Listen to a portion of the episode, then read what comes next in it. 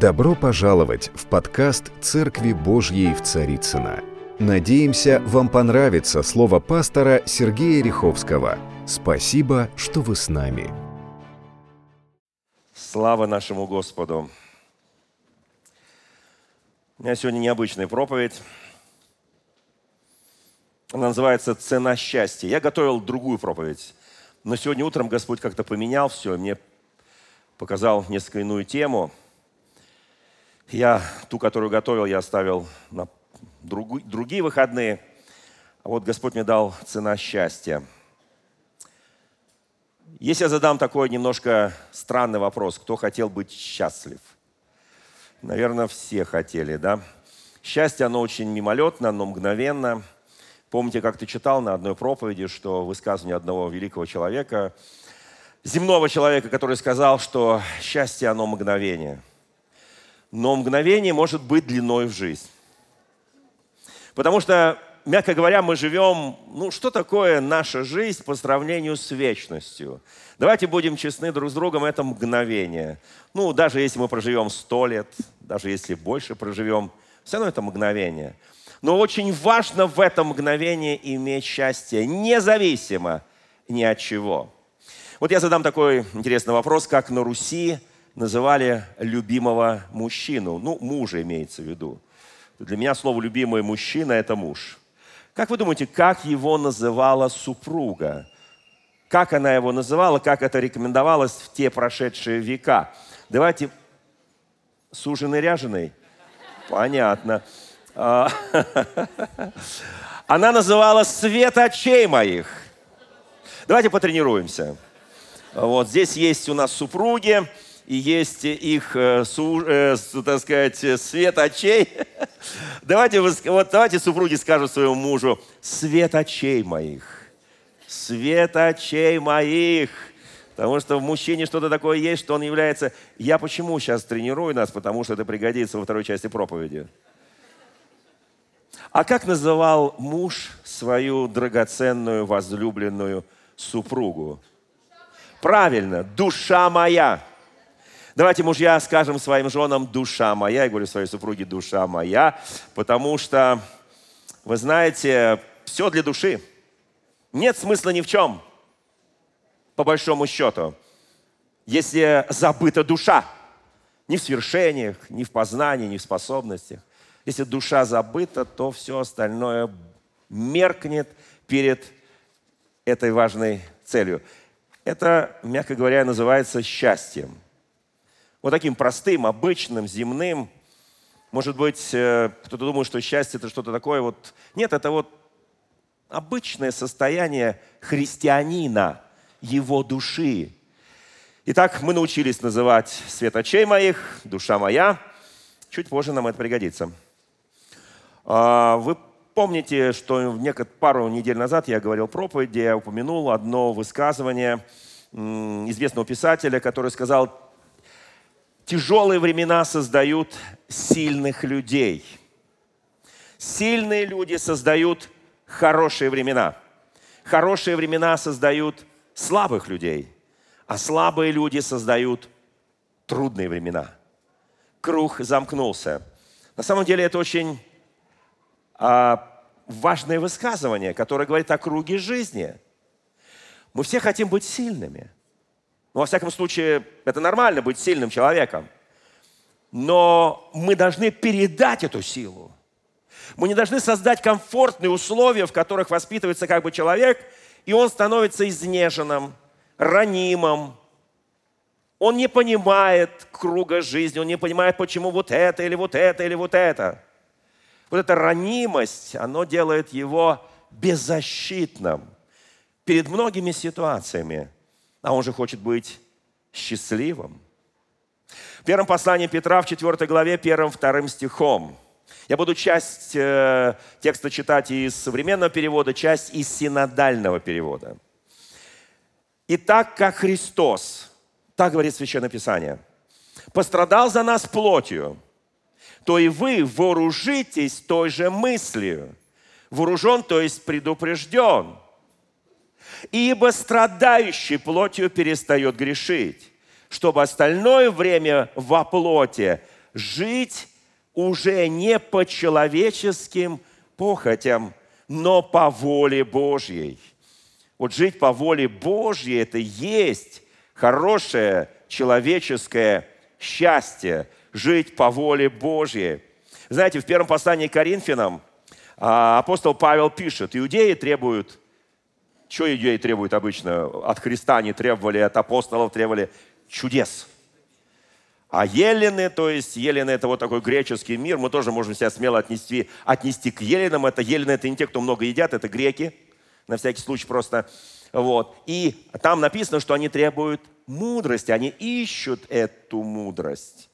Когда мы говорим о том, а что нам-то искать, нам бы хотелось и чудес, да и мудрость бы тоже не помешала, правда, да? Чтобы правильно поступать в этой жизни. Знаете, в Колоссянам в первой главе 13 стихом написано, Иисус избавил нас от власти тьмы и ввел нас в царство возлюбленного Сына Своего. Он, вы знаете, апостол Павел пишет это как законченное действие. Он не просто избавил, многие говорят, но еще тьмы вокруг меня достаточно много.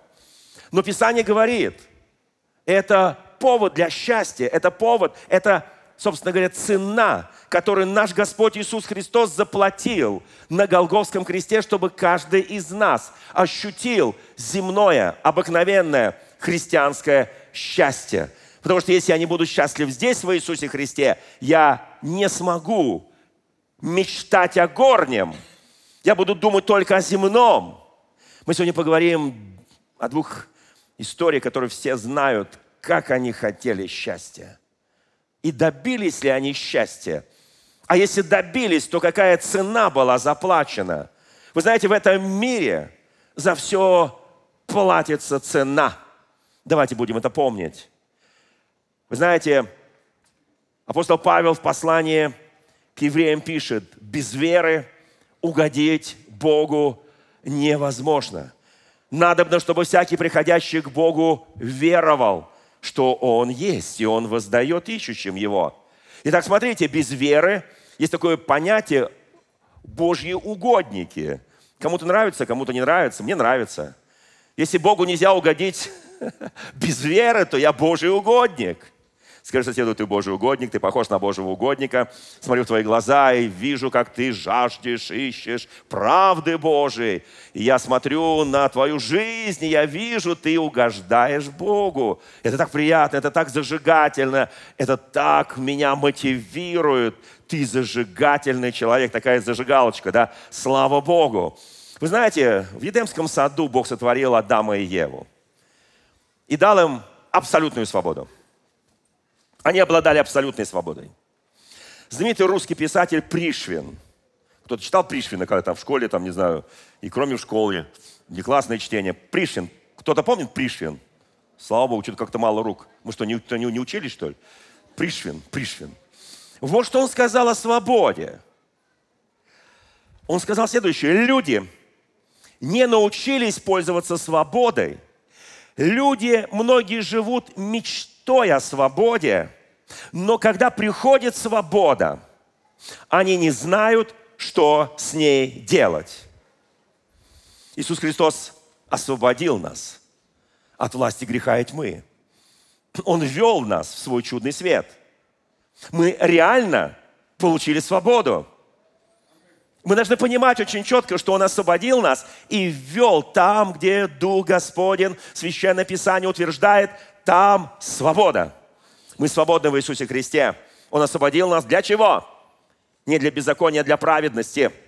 Моя личная свобода заканчивается там, где начинается свобода другого человека. Вот почему мы в церкви нуждаемся в свободе друг друга. Мы свободно поклоняемся, мы свободно исповедуем, мы свободно живем, исповедуя нашу христианскую веру. И эта свобода дает нам удивительный эффект. Мы становимся счастливыми людьми. Вы знаете, вот э, я не зря упомянул, что в 8 главе послания апостола Павла к римлянам кое-что написано о том, что мы называем э, страдание. Кто-то понимает, что такое слово есть страдание? Кто-то проходил страдания? Кто-то проходит сейчас страдания? Страдания, да. Давайте посмотрим, что здесь написано о страданиях. Это же интересно на самом деле. И вот что здесь сказано о страданиях. «Я считаю, — пишет апостол Павел в послании к римлянам, — что нынешние наши страдания, это я читаю с 18 стиха, ничего не значат. Вы знаете, когда мы страдаем, и нам кажется, это все, это вот весь свет сошелся клином, все у меня, так сказать, вот все это в разуме, в сердце, в духе, в теле, в душе. Вообще вот полностью я весь страдающий человек. А Павел почему-то пишет, вы знаете, что все творение подчиняется бессмысленности существования не по воле своей, а по воле того, кто подчинил после грехопадения. На самом деле, если нет вечности, то все остальное бессмыслица. Если мы живем только на этой земле, то все остальное вообще ничто. И здесь написано, считаю, что нынешние страдания ничего не значат в сравнении с той славой, которая нас ожидает в будущем. Ведь все творение с нетерпением ожидает откровения сынов Божьих. Итак, смотрите, страдания дают нам навык понимания счастья. Навык понимания, как Бог с нами работает. Знаете, ну, Христос страдал, страдал на кресте Голгофы, Он страдал, когда предложил себя в жертву своему Отцу, чтобы искупить весь род человеческий. Это были страдания, страдания, которые привели к славе. Страдания и слава, они идут вместе – Страдающий, в другом месте написано, страдающий плотью перестает грешить. Итак, у нас есть свобода в Иисусе Христе. Научились ли мы пользоваться этой свободой? Кто-то скажет, но это не та свобода, которую я мечтал. Для меня свобода – это уникальные возможности, которые есть. Это возможности финансовые, это возможности карьерные, это возможности вообще, вообще, вообще, вообще. Вот весь мир должен вокруг меня крутиться. Вот тогда, вот тогда я свободный человек в свободном мире. Ничего подобного. Свобода – это когда у тебя внутри есть тот, кто освободил тебя, кто дал тебе эту свободу, независимо от внешних обстоятельств. Вообще независимо от внешних обстоятельств. Вы знаете, мы знаем, так написано, что все творение в этой же главе до сих пор стонет и мучается, как женщина при родах. И не только она, но и мы то есть вот это, не все это творение только, получившее Духа как залог того, что нас ожидает. Мы внутренне стонем, с нетерпением ожидая полного усыновления, искупления наших тел. Это наша надежда. Надежда не бывает направлена на то, что видимо. Если что-то уже видимо, то на что надеяться? Мы надеемся то, что не видим, и терпеливо этого ожидаем. Слушайте, вот так вот Священное Писание очень ясно, четко и конкретно говорит нам о надежде. Надежде на что? Давайте посмотрим некоторые места Священного Писания, очень интересные места Священного Писания. Я уже перехожу к истории. Итак, э, у нас будет две истории, но они соединены вместе. Они из книги «Бытия». Ну, собственно говоря, «Бытие» — это все, что было в начале. На иврите эта книга называется в начале, она так и называется, в начале, но перевод на русский язык назвал ее «бытие», то есть жизнь, как и деяние апостолов, деяние апостолов, ну, то есть жизнь апостолов. Да? Но здесь «бытие». Первая книга Моисея называется «Бытие». Давайте мы посмотрим эту уникальную, удивительную историю, которая здесь э, повествует о очень сложной ситуации, которая произошла между Авраамом. Кто помнит Авраама? Кто знает, есть авраамические религии. К их числу относится иудаизм, христианство и ислам. Для всех трех авраамических религий, которые носят название от имени Авраам, вот этот человек, Авраам, Божий человек, поверивший Богу, и это вменилось ему в праведность, он является для всех трех определенным примером веры. Давайте же посмотрим на практике, как он верил. Это интересно. Я читаю 16 главы современного перевода, буду иногда переходить на, э, скажем, э, ну, наш синодальный перевод. Сара, жена Авраама, не рожала ему детей. У нее была служанка из Египта по имени Агарь. Сара сказала Аврааму, Господь не дал мне детей. Иди к моей служанке. Может быть, через нее у меня будут дети. Авраам согласился с Сарой. Это древние времена. Это называется суррогатное материнство. Ну, так если по-современному уже, да? В определенном смысле суррогатное материнство. Ну, такое слишком примитивное, наверное, не такое уж, ну, вот, медицина все обставляет так, что контакта нет, а это суррогатное материнство, материнство с контактом. Я, если меня спросите, осуждаю ли я это, я вот так, как здесь произошло, мне не нравится. Более того, мне это непонятно. Но я не вправе судить великих. Если бы я был в том, в том времени там, ну, не знаю, как я бы, так сказать, э, от просьбы моей жены убежал бы.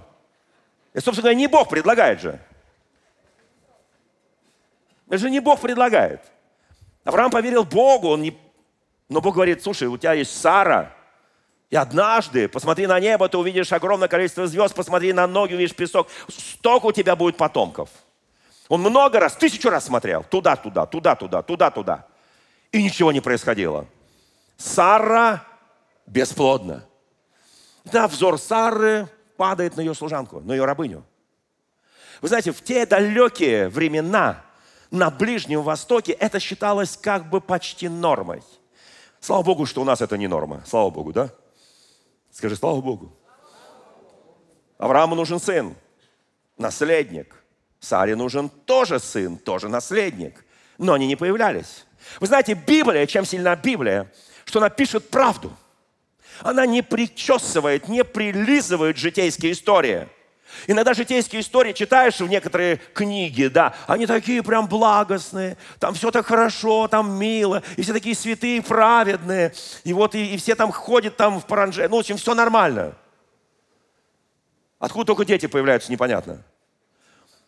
Знаете, и вот здесь ты начинаешь понимать свет моих очей, да, это кто к кому обращается? Муж к жене или жена к мужу? Свет, твоих, свет моих очей. Жена к мужу. Обращается свет моих очей. Возлюбленный, дорогой мой, я очень хочу сына. Ну ты же понимаешь, вот почему-то. Я говорю, Господи, почему? Почему, Господь? Для какого события, для какого времени, как надолго ты закрыл ее возможность принять от своего мужа, простите меня, семя, и забеременеть, выносить и родить. Почему? Мы часто, знаете, это как бы разговор между Авраамом, Сарой и Агарь. Она была как вещь просто. Сара говорит, Агарь, иди сюда. Давайте представим на секунду. Агарь, иди сюда. Я тебя отдаю ему в жены. Кто нас будет венчать? Это хороший вопрос сегодня, да? А кто нас будет благословлять? Послушай, рабыня, как ты смеешь? Ты должна повиноваться мне, твоей госпоже. Знаете, так раньше говорили. Это сейчас у нас равенство, братство, что там еще, права человека, что еще? Ну все там, все свободы. Это все. А тогда она говорит, да, моя госпожа, вы знаете, это была ее любимая служанка, которая служила ей. Я, а я думаю вот о чем. А как смотрит на это Бог? Неважно, как смотрит Авраам, неважно, как смотрит Сара, неважно, смотрит, как Агарь. Для Агари, конечно, это карь... возможность карьерного роста. Давайте называть все своими именами, как это сегодня называют люди. Пере... Родить от господина. Родить от человека, который шейх пустыни, который повелитель, который Божий помазанник. Если какое большее счастье для нее. Я сейчас говорю в критериях того времени, это было сколько тысяч лет назад? Пять, шесть тысяч лет назад. Дорогие мои, пожалуйста, не повторяйте это. Я прошу не повторять никогда это. Свет моих очей, душа моя. Почаще это говорите друг другу, и у вас э, дети будут рождаться чаще. Слушайте, Здесь дальше кое-что написано. Она забеременела, и узнав, что она беременна, Агарь начала презирать свою госпожу. Как это понятно? Две женщины. У одной женщины голубая мечта родить. Она хочет быть счастливой. Она хочет... Но цена, цена счастья, эту цену нужно заплатить. Она платит цену, она мужу отдает служанку, отдает свою рабыню, чтобы он, когда она родит, она будет рожать ей на колени.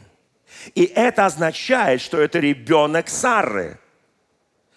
Но как только она беременеет, она, как здесь написано, стала презирать свою госпожу Сару.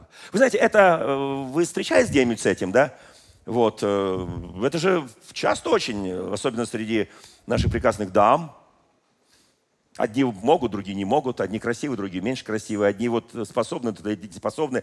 И где-то вот эта вот ревность, да, и здесь вот эта вот ситуация, которая произошла, она печальная на самом деле.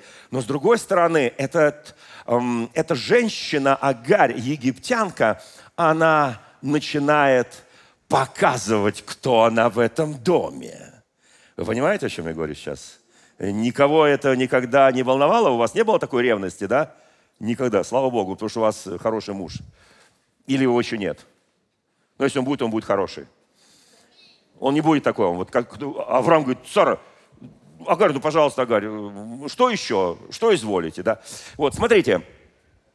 И тогда Сара сказала Аврааму, ты в ответе за то, что я терплю обиду. Вау! У меня просто Свет моих глаз взрывается. Свет моих очей. Что там еще? Вот. Он просто взрывается. Это как? Как это так? Что за такие слова? Ты в ответе за то, что я терплю обиду. Знаете, это по-нашему. Тебе что-то сделали хорошее, доброе, по твоей же просьбе. И вдруг ты видишь, что вот это то, что тебе сделали по твоей же просьбе, это работает против тебя. И тебя начинают презирать. И те начинают говорить, ну раз вот я оказался способнее, я оказалась способнее, я оказалась, я оказалась более плодотворной, плодовитой, а ты, Сара, кто ты такая, посмотри на себя, старушка. Одна молодая Агарь, а другая старушка. Ну, она реально старушка, ей почти 80, чуть, ну, около 80. Слушайте, что происходит дальше? А дальше происходит следующее. Ты в ответе за то, а на кого обличает Авраама? Не Агарь, Агарь ей как-то все равно. Она обличает Ав... Слушай, почему ты ее не останавливаешь? Ты видишь, как она презирает меня. Ты видишь, как она высказывает другим служанкам э, какие-то вот «я отдала тебе ее на ложе, и она теперь знает, что беременна, презирает меня, пусть нас с тобой рассудит Господь». Апелляция к Богу. Слушай, Агарь, а где ты была? Не, извините. Сара, где ты была, когда ты предлагала Агарь? Мы часто ищем легкие пути, нам кажется, вы знаете, есть пути, которые кажутся, Писание говорит человеку прямыми, но конец их – погибель. Конец их будет такой, что он разрушит до основания твою семью. Мы часто играем в игры. О, что-то с женой у меня не так, что-то с мужем не так, а пойду-ка я вот немножко посмотрю, что там на стороне. А он, в принципе, не против, я вижу, и, так сказать, я-то как бы не против. Вы знаете, мы ведем, нет, мы это не говорим, мы себя ведем так. Почему потом все рушится? Смотрите, здесь очень четко написано, она укоряет мужа. Я представляю реакцию мужа. Он должен был взорваться и сказать, Сара, ты чего? Ты меня сама заставила. Я выполнял желание твоего сердца, чтобы ты была счастливая. Ну, ты хочешь быть счастливой, ну, пострадай немножко. Ну, заплати цену. Смотри, она уже беременна, через 9 месяцев. Все, у тебя будет сын, все забудется, ее куда-нибудь отправим подальше. И ты будешь воспитывать. В чем проблема? Кормилицу наймем. Ну, если ты не хочешь, она тебя... Но давайте подумаем, как очень легко из рабыни стать человеком, который начинает презирать того, кто облагодетельствовал его. Это очень серьезные вещи. Это очень короткий путь. И вот что говорит Священное Писание дальше. «Твоя служанка, — сказал Авраам Саре, — в твоих руках. Делай с ней все, что хочешь». Вау! Муж глава семьи, жена глава, э, извините, э, Христос глава церкви, а мужу глава Христос. Кто, кто помнит это? И вдруг она получает неимоверную власть. Пусть Господь нас рассудит. Вот Господь, для нее Господин, это как Господь, Он рассудил. И говорит, делай с ней все, что хочет. Как думаете, что она сделала? Кто угадает, кто не читал Библию? Как бы поступила женщина, которая огорчена, ревнива? Что бы она сделала? Она бы выгнала ну подожди, подожди, она же беременна. Ну прояви сострадание, милосердие. Жертва превозносит, что там, над судом, да, э, там что-то. Подожди, зачем выгонять-то? Ну пусть родит, ну подожди 9 месяцев, ну, ну потерпи. Ну заплати цену своего счастья. Может, не то, что 9 месяцев, мы одного дня не хотим терпеть. Да, цена очень большая, цена неприятная. Я радуюсь, что в 21 веке такого нет. Хотя не знаю. В мире, возможно, что-то и есть. Суррогатное материнство, да. Ну, суррогатное это еще под вопросом, хорошо или плохо. Вы знаете, давайте так. Тогда Сара стала каждый день притеснять Агарь. Нет, она не выгнала ее. А, дорогие сестры, дорогие женщины, я знаю, что вы удивительное творение Божие, вы сотворены из мужчины, у вас столько же, у вас больше, чем у мужчины есть идей. Намного больше. Ну, потому что так Бог распорядился. Он сотворил женщину более, более совершенной. И дальше, даже по статистике женщины живут лет на 10 больше, чем мужчины. Ну, так случилось. Вот, они так по молодости поплачут, потом зрелость, потом все, потом живут долго, а муж уже с Господом. Вы знаете, я хочу сказать простую вещь. Она стала притеснять. Я умоляю вас, дорогие сестры, не создавайте вот этих вот странных вещей, да и братья тоже, ну, с братьями немножко попроще в этом смысле, да. Когда вот, знаете, это же все, это же все очень тонко, это все очень изящно, это все же не в лоб. Это же не в лоб, я тебя притесняю. Нет, она вот аккуратненько, вот так, и вот так, вот так. И эта Агарь, она уже все, она думает, о, Зачем я согласилась? Ну, я обязана была согласиться, я же рабыня. Зачем я подчинилась воле госпоже? Зачем я вошла в шатер к Аврааму? Зачем я это сделала? А с другой стороны, я беременна, у меня будет сын. Это не просто будет сын, а это сын моего господина. И в нем течет кровь Авраама. И тот народ, который произойдет от него, это будет народом от Авраама. Услышьте кое-что. Я хочу, чтобы мы мыслили категориями вечности. Чтобы мы мыслили не только категориями земными. Она начинает, Агарь, думать. Меня притесняют, я должна, я должна защитить себя. Я должна убежать. Должна убежать. Кто почитал послание апостола Павла к Филимону? Там беглый раб Анисим – слово «анисим» — это годный, это способный, вот, а он э, был такой антианисим, негодный, неспособный, а, обокрал господину. Кто, кто помнит эту историю? Рабы всегда убегают. Это такая традиция, нормальная традиция. Все хотят свободы. Но когда получают свободу, не знают, что с этим делать. Я знал многих женщин, многих мужчин, которые получили свободу. Они говорят, я должен получить образование, вот это, вот это, вот это, насладиться жизнью, а там годам, может быть, 30, 35, создам семью. А потом приходит 35, 40, и он, она понимает, что как-то вот так проще жить. Никому ничего не обязан, а потом хочет что-то создать, оно уже не создается. Вы знаете, свобода такая штука. Она без Христа получается не свободой. Без Христа там множество ограничений. Без Христа все очень сложно. И вот здесь мы читаем в Священном Писании, Агарь убежала от нее. Она подумала, что это самое лучшее решение. Вы знаете, многие из нас убегают от сложных обстоятельств, не пытаясь даже их разрешить. Не пытаюсь пройти через некие страдания, страдающие плотью, перестает грешить. Когда я говорю плоть, я не имею в виду только болезнь, я имею в виду страдания, которые больше, чем болезнь, не только соматика, но больше, чем болезнь. Страдания, которые нас знаете, вот э, делают, ты волнуешься, ты переживаешь, у тебя мира нет. Прекрати страдать. Чтобы тебе не впасть в уныние. Чтобы уныние не перевело тебя в депрессию. Христианин не должен быть в унынии, он не должен быть в депрессии. Вы знаете, Агарь – это удивительный пример. Кто-то скажет, она же стала матерью всех арабов. Да. А что, арабы это плохие люди, что ли? Она стала матерью тех, кто стоит против Израиля. Послушайте, они дети одного отца. Придет время, они разберутся друг с другом. Слушайте внимательно. Вот что здесь написано. Тогда она убежала в пустыню. И ангел Господень нашел Агарь в пустыне, потому что она заблудилась в пустыне, недалеко от источника. Этот источник был рядом с дорогой, по которой она шла. И она потерялась.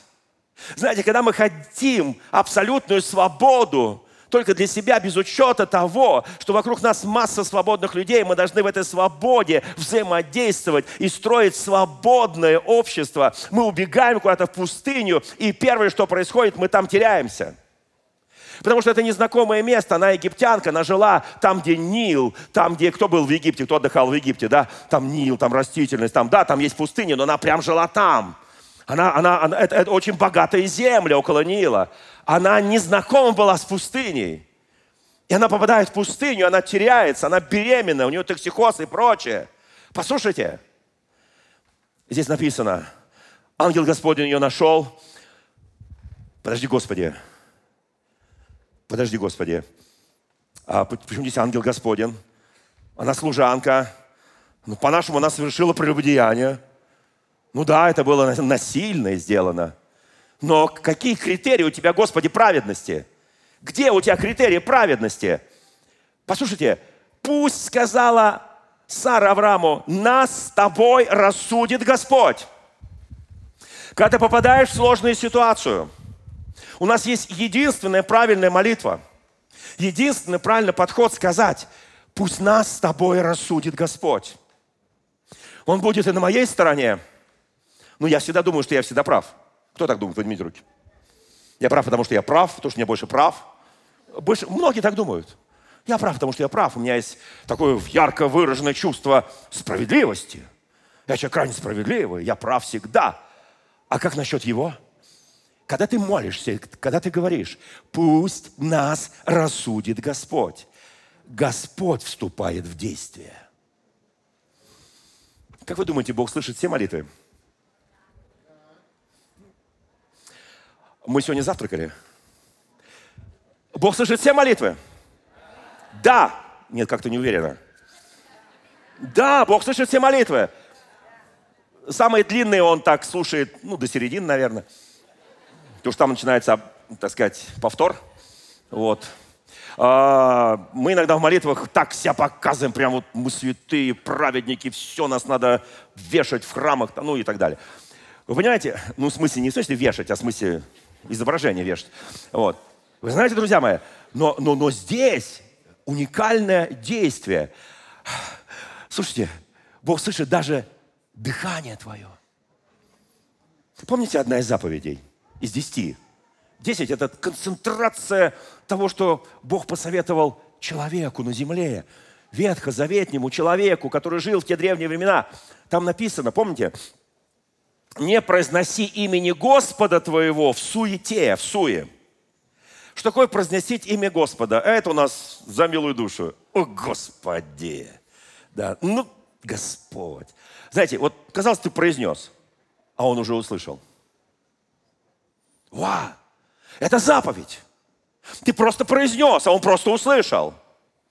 Он знает твой вдох, еще нет слов на языке твоем, так говорит Священное Писание – ты еще не наполнил свой язык молитвой, а он уже знает все, что ему скажешь, от начала и до конца. Вот почему молитва должна быть от сердца, от души. Она должна быть инспирирована Духом Божьим. Чтобы ты говорил, знаете, иногда я молюсь на русском языке, ну я русский человек, да, но иногда я перехожу на другой язык. На язык, который я не понимаю. Язык Духа Святого. Язык откровения. Язык помазание Святого Духа, я говорю на иных языках. Потому что я понимаю, что я ничего не понимаю. Я подошел к такому, у меня впереди пустыня, я должен куда-то бежать. Но я, меня в ушах звенит, пусть Господь будет между мной и тобой.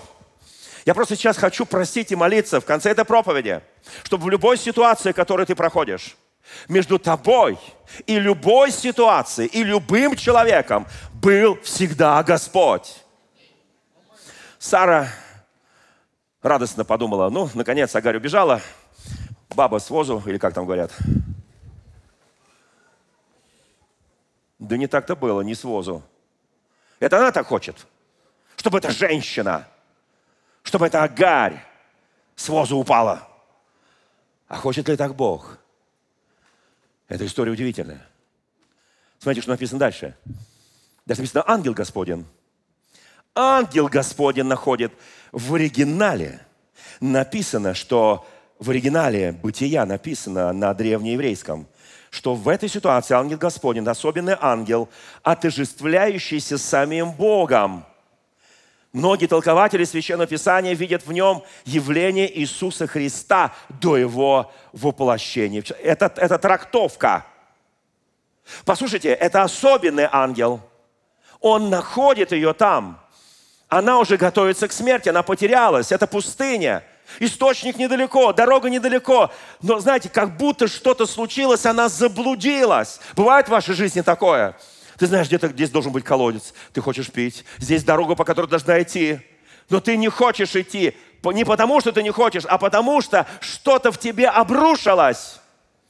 И ты потерял ориентацию. Ты не знаешь, куда тебе бежать, потому что цена счастья, она очень велика. Страдание. Она страдает. Здесь написано дальше. И он спросил ее, Агарь, служанка Сары, откуда ты пришла и куда идешь? Я всегда удивляюсь вопросом Господа. Как будто Господь не знает, откуда она пришла. Как будто, она, как будто Он не знает, куда она идет. Ну, пришла, допустим, мы все знаем, от, сбежала от Сары. Куда идет, куда глаза глядят. У нас есть в русской традиции, куда глаза глядят, направо пойдешь, смерть найдешь, направо, налево пойдешь, коня потеряешь, прямо пойдешь, все потеряешь. Это русская традиция. Слушайте. И он говорит, ты куда идешь? От кого ты сбежала? И тогда она говорит, я бегу от моей госпожи. Ангел Господень сказал ей, возвратись, покорись твоей госпоже. Возвратись и покорись. О, Господи, подожди. Господи, ну я же, я же не еврейка. Ну, какие ко мне вопросы? Ну да, нет, ты не еврейка, да, но у тебя, у тебя, у тебя в чреве, у тебя там, там под сердцем бьется еще одно сердце. Под твоим сердцем материнским бьется еще одно сердце. Это сердце, в котором течет кровь Авраама. С этой минуты, Агарь, ты мне, Господь говорит, не безразлично. С этой минуты я буду вести тебя. С этой минуты я буду всегда рядом с тобой. С этой минуты вы знаете, я очень хочу, чтобы многие из нас прошли разные пути по жизни. Все искали счастье, все ищут счастье. Кто-то его находит, потом теряет, опять находит, опять теряет, потом уже не верит в это счастье. Кто-то на пути к этому счастью, кто-то переживает мимолетное счастье.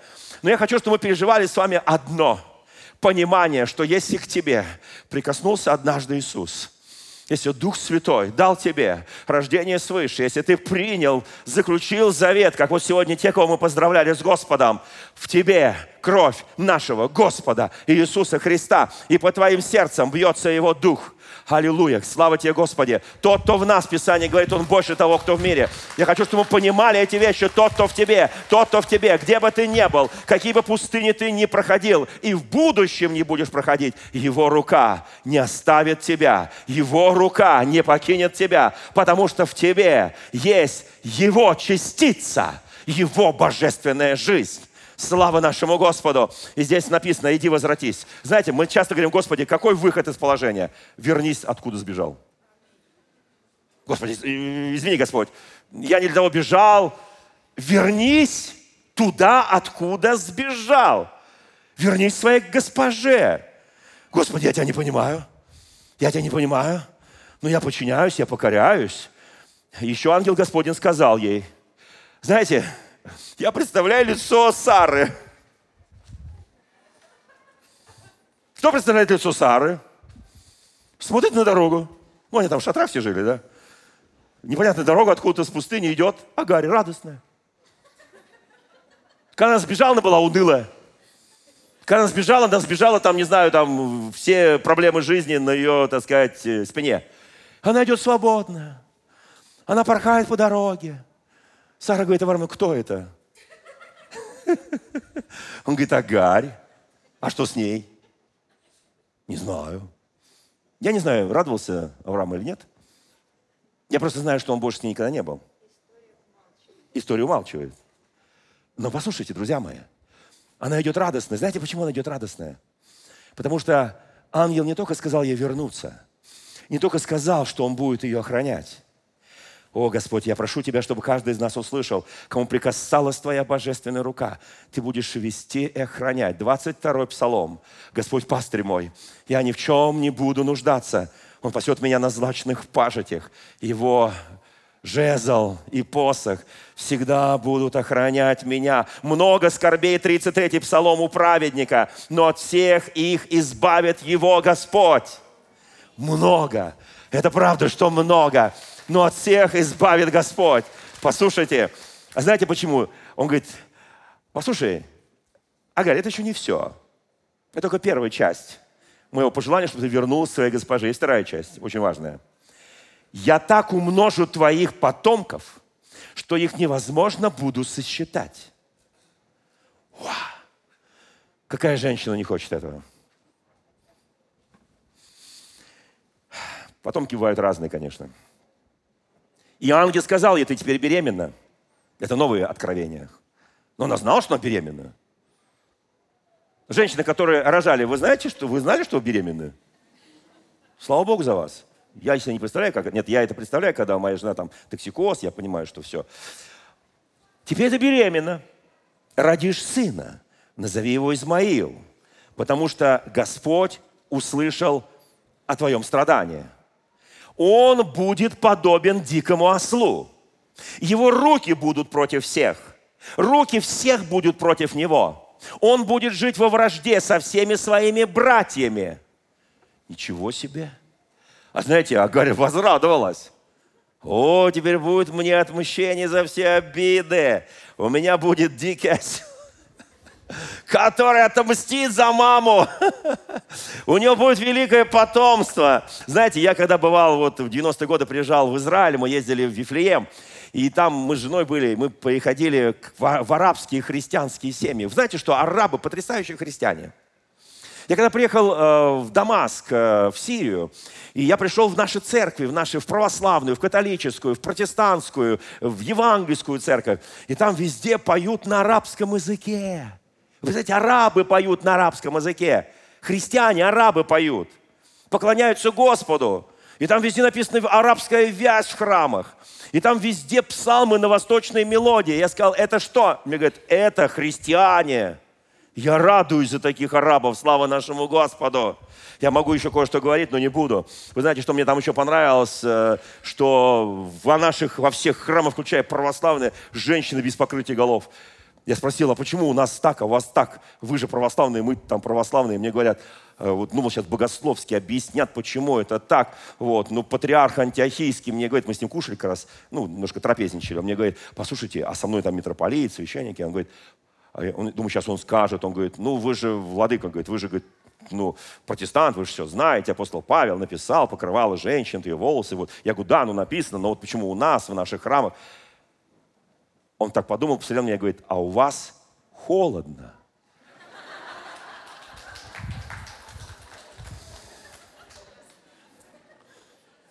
Господу, который говорил с ней, она дала имя. Она нарекает имя. Бог – видящий меня. Скажи соседу, Бог, видящий тебя, и Бог, видящий меня. Бог всегда видит нас. Ни одно мгновение твоей жизни ты не можешь быть невидимым им. Бог, видящий меня. И дальше написано, сейчас я видела того, кто видит меня. Вот почему колодец был назван Берлахай Рои. Он и сейчас там – Агарь родила Аврааму сына. Авраам дал имя сыну, которого она родила. Не она дала, Авраам, Измаил. Аврааму было 86 лет, когда Агарь родила ему Измаила. Возможно, перевод этого, этого слова «воистину ли я видела Бога и осталась жива», чтобы рассказать всем об этом. Это еврейский перевод. «Колодец живого, видящего меня». Она напилась из этого колодца. Вы знаете, всегда у нашего Господа есть колодцы для тебя. Всегда. Когда Он говорил с самарянкой, Он сказал ей, почерпни мне воду. Она говорит, ну ты еврей, я самарянка, вообще мы с вами не общаемся, вы для нас это как прокаженные. Дай мне воды. Нет, не могу тебе дать воды. Я могу тебе дать воды. Воды живой, однажды напившись которую, ты не будешь жаждать вовек. Я так благодарен Господу, что у нас есть эта вода. Она называла этот колодец «живой, видящий меня». Я очень хочу, дорогие мои, скажите еще раз друг другу, Он видит тебя. Он видит тебя. Он никогда не оставит тебя. Какие бы испытания ты ни проходил, какой бы боль ты ни встречал, какие бы страдания не было в твоей жизни, иди по слову Господа, доверяй Ему, живи жизнью христианской, будь в церкви, ходи с народом Божьим, и ты обязательно достигнешь вечности. Мы все хотим счастья, простого, человеческого счастья. Но у каждого счастья есть своя цена – эта удивительная женщина заплатила эту цену. Чуть позже Сара заплатит цену. Чуть позже она скажет, изгони рабыню и ее сына. Авраам это сделает. Уже с болью, потому что мальчику-то уже 13. Но потому что родился Исаак. Мы продолжим в следующий раз. Я очень хочу, чтобы мы понимали, за все есть цена. И мы платим эту цену. Это не ты заработал, чтобы заплатить. Есть тот, который заработал за эту цену, которую платишь ты. Имя его Иисус. Дорогие друзья, спасибо, что были с нами. И до встречи на следующей неделе на подкасте «Церкви Божьей в Царицына.